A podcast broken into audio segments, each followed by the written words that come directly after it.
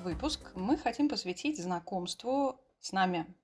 И каждый из нас расскажет чуть более детально о своей траектории, как он пришел в психологию и в логотерапию. Миш, как начинался твой путь? Здравствуйте. А, Меня зовут Михаил Абадинский. По образованию я инженер-математик. Закончил кафедру кибернетики МИЭМ в 96 году. А После института я занимался информационными технологиями в крупных международных компаниях, настраивал программы, помогал пользователям, внедрял различные системы учета. Последние 20 лет э, я был руководителем IT, в котором было более 20 человек. В этой работе, помимо IT, было много психологии. Это создание экологичного и саморазвивающегося организма отдела, понимание мотивации, разрешение конфликтных ситуаций, ценностная ориентация. Кроме искусственного интеллекта, программирования и решения задач, меня также очень влекло познание себя, саморазвитие, поиска своего предназначения. Этот поиск начался примерно с окончания школы, когда я впервые прочел книгу Шри Арабинда или «Путешествие сознания». Ну и, как говорится, пошло-поехало. Различные тренинги личностного роста, книги по философии и йоге, путешествия в Индию, рождение детей, личная терапия, развод, знакомство и обучение у Лиз Бурбо. И после завершения карьеры руководителя IT в 50 лет встал вопрос, а что дальше? Так судьба привела меня в Московский институт психоанализа на логотерапию, поскольку изучение смыслов, их поиск – это то, чем я занимаюсь фактически все свое, всю свою жизнь, и я не прогадал.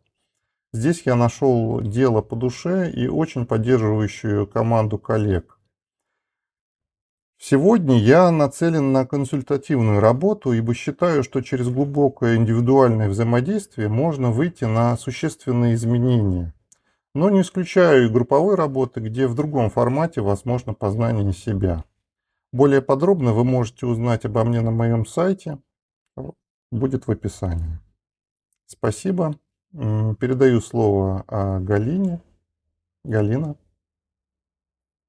Здравствуйте. Меня зовут Галина Яковешин. Я по первому образованию биохимик, юрист, писатель и психолог. Ну, в психологию я пришла не совсем традиционным путем, можно сказать, потому что большинство, большинство, когда спрашиваешь студентов-психологов, почему вы пришли учиться, что отвечают? Я всегда помогаю людям, всю жизнь что-то советую, друзья там говорят, что я готовый психолог, я пришел просто получить диплом. У меня немного не так. Я пришла в психологию сначала с эгоистических побуждений. Я попала в кабинет психолога, чтобы решить свои собственные проблемы. И мне тогда, в принципе, в голову не могло прийти, что я стану психологом, что я буду работать. Но, наверное, сказалось то, что я всю жизнь мне психология нравилась. В университете мне больше всего любимыми предметами были психология, философия. Лет с 17, наверное, моими настольными книгами были книги по психологии. То есть как бы я всегда интересовалась. Но по мере того, как я начала работать со своим психологом, я поняла еще, то есть прочувствовала на себе, что вот этот процесс психотерапии, он помогает мне не только лучше понимать себя, и, но я могу и помочь другим как-то. Но проходило какое-то время, я почему-то на второе высшее после биохимии опять поступила не на психологию, хотя собиралась, поступила на юридический, но я не жалею, конечно, потому что там у меня появились друзья. Когда я переехала на Камчатку, у меня не было друзей, а там у меня появились на время обучения друзья. И только я закончила, я решила все, потому я хочу на психологию. И я поступила на программу профессиональной переподготовки на психолога-консультанта. Я отучилась полтора года, то есть на базе высшего образования проучилась и начала как-то сразу консультировать. Вот мне хорошо э, пошло, и вот я уже консультирую три с половиной года, э, но все равно было такое, что я хочу что-то больше, я хочу еще какую-то программу пройти по психологии. И когда изучаешь разные подходы по психологии, я заметила, что ну, не все подходы и не все методы мне подходят. Но как-то этим летом я подумала, будучи в Санкт-Петербурге, я подумала, я поступлю, наверное, в Институт психоанализа Санкт-Петербургский. Я поступила в магистратуру, я сдала экзамены, очно экзамен трем преподавателям. Но что-то было не то. Все равно психоанализ что-то мне не то.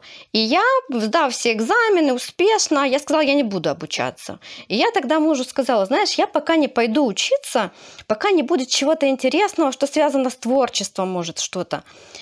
И э, самое интересное, я когда смотрела сайт э, Московского института психоанализа весной еще, программы по логотерапии не было. И когда я посмотрела, это был конец августа, я увидела эту программу, и я увидела, что там можно творческое написание эссе, там что-то такое было в описании программы, я увидела, вот оно. А еще логотерапия для меня, это вот очень большое впечатление на меня произвели книги Виктора Франкла, э, «Сказать жизни да», особенно эта книга, и э, Эдит Евы Эгер, книга «Выбор». И для меня логотерапия — это про то, что смысл, про смысл и про выбор, что в жизни всегда есть выбор. И мы можем по-разному переживать разные ситуации, но мы имеем право, у нас есть выбор, как к ним относиться. И именно поэтому я вот пришла в логотерапию и благодарна этому выбору. Это такая моя история. Ален, продолжишь? Как у тебя было? Расскажи, пожалуйста. Да, всем привет. Меня зовут Алена. И а, я, наверное, могу сказать, что психология сильно повлияла на меня еще в подростковом возрасте, когда папа мне посоветовал почитать а, Вик, а, Владимира Леви. Вот. И я помню, тогда мама работала в библиотеке, она принесла сразу много книг Владимира Леви, и, особо мне запомнились искусство быть собой, искусство быть другим. Мне кажется, вот в этот тяжелый подростковый период они меня очень поддержали и как-то прояснили многое и в своем поведении, и в поведении а, других людей, и стало проще взаимодействовать, наверное, с ними.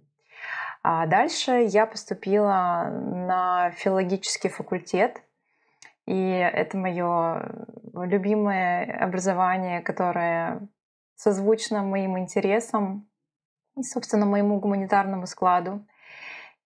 И, на мой взгляд, вообще вся литература, она написана, во-первых, людьми с, с психологическими проблемами, а во-вторых, а, о героях с психологическими проблемами. Ну, то есть э, вся литература, по сути, про психологию. Вот. В этом плане меня всегда потрясал и удивлял Достоевский, потому что у него герои всегда говорят не то, что думают, и при этом всегда понимают друг друга. Порой ты не понял, что там один герой имел в виду, но, но второй герой его точно понял. А, Дальше я работала всегда в областях, связанных со словом, с текстом. Вот. И, а, собственно, наверное, уже на мои размышления о втором образовании, о том, что я хочу заниматься чем-то еще, а, на это, наверное, повлияли дети, период декрета, когда ты а, варишься в своих желаниях, и у тебя наконец-то появляется время подумать, а чего ты хочешь. Именно тогда я ушла, собственно, с найма и занялась фрилансовой работой, начала работать как литературный редактор. И эта работа мне очень нравится, но при этом я понимаю, что она не охватывает все мои интересы. Я экстраверт, и я чувствую, что мне нужна работа с людьми. И вот именно эта часть моя не реализуется а, полностью в работе с книгами. Вот. И тогда я начала размышлять, что я хочу какую-то другую сферу. Потом грянул 22 год, когда эти размышления ускорились, я начала думать, что надо, надо скорее уже выбирать и, скорее думать, чего я хочу. И тогда я снова как раз вернулась в психологию, поняла, что вот бинго — это именно то, чего бы мне хотелось. Начала выбирать вуз, очень боялась нарваться на Шарашкину контору, очень боялась стать психологом из мемчиков про психолога за три месяца. Вот, и, в общем, тогда тоже мне попался Московский институт психоанализа. Я очень рада, что я выбрала его, потому что он оказался действительно реальным вузом с образованием достойным. И я очень рада, что я выбрала экзистенциональный анализ и логотерапию, потому что, опять же, Франкл, который писал книги, и какая-то духовность Франкла, и духовность этой а, психологии и философии экзистенциального анализа а, меня, в общем, привели к нему. Я рада, что я выбрала это направление, особенно после того, как я а, познакомилась с нашей группой, очень поддерживающей, очень вдохновляющей, очень душевной. Вот. И сейчас, в общем, учусь и радуюсь. Спасибо. Лена. А, беру эстафетную палочку. Томилка Елена. И про себя сразу скажу, что в психологию я просто обязана была прийти, как выясняется. И, видимо, где-то сверху, как говорят, это было понятно изначально. Были разные маячки, которые мне упорно сигнализировали. Но для меня они в какой-то период времени были абсолютно неочевидны – и вместо того, чтобы пойти прямой дорогой на перерез, я пошла окружной, длиной в несколько десятилетий. А, несмотря на свое базовое техническое образование, я инженер-физик. А, в профессиональной а, деятельности более 20 лет я работала с людьми. Ну, в общем-то, всегда, можно сказать, я работала с людьми. Отвечала за обучение и развитие, в каких-то крупных а, коммерческих структурах. Это и оценка персонала, и разработка компетенций, определение зон развития и а, выстраивание больших систем обучения в штате там, до 30 тысяч человек. Ну, то есть это, это механика процесса была совсем другая. Я проводила тренинги, сотни индивидуальных интервью, напрямую или косвенно влияла на разные профессиональные траектории. Причем не только как руководитель, а, у меня был свой штат, своя команда, но я еще консультировала и других. И мне всегда в рамках системы было важно, что есть человек, каков он, что с ним происходит и как ему можно помочь. А, безусловно, поскольку мы говорим о бизнесе, в этом преломлении меня интересовала его эффективность. А, в это же время, лет 16 назад, личные события привели меня и в свою терапию. Так я познакомилась а, с профессиональной психологией как клиент. Как часто бывает, а, параллельно я поглощала все, что открыло мне новый дивный мир. Это Владимир Леви, о котором Алена уже упомянула, это Гиппенрейтер, Ялом и многие другие. И в профессиональной деятельности в то же время я искала инструменты, как можно сделать консультирование в рамках стоящих задач еще более эффективным. Но пошла я сначала через коучинг. И это был отличный инструмент, который я использую до сих пор. И в контексте решения а, задач бизнеса он был идеальным. Но появлялось все больше запросов, которые выходили за рамки и требовали более глубокой такой личностной работы. Потому что иногда мне становилось совершенно очевидно, что, к примеру, человек несет в профессиональную деятельность какой-то свой личный сценарий. Это бывает очень часто, когда руководитель не может уволить неэффективного сотрудника, поскольку выступает по отношению к нему родительской фигурой. И вроде бы все очевидно, но он говорит, нет, я хочу, чтобы он был со мной. Мы прекрасно понимаем, что это уже, в общем-то, за рамками находится какой-то профессиональной истории – и это про что-то свое.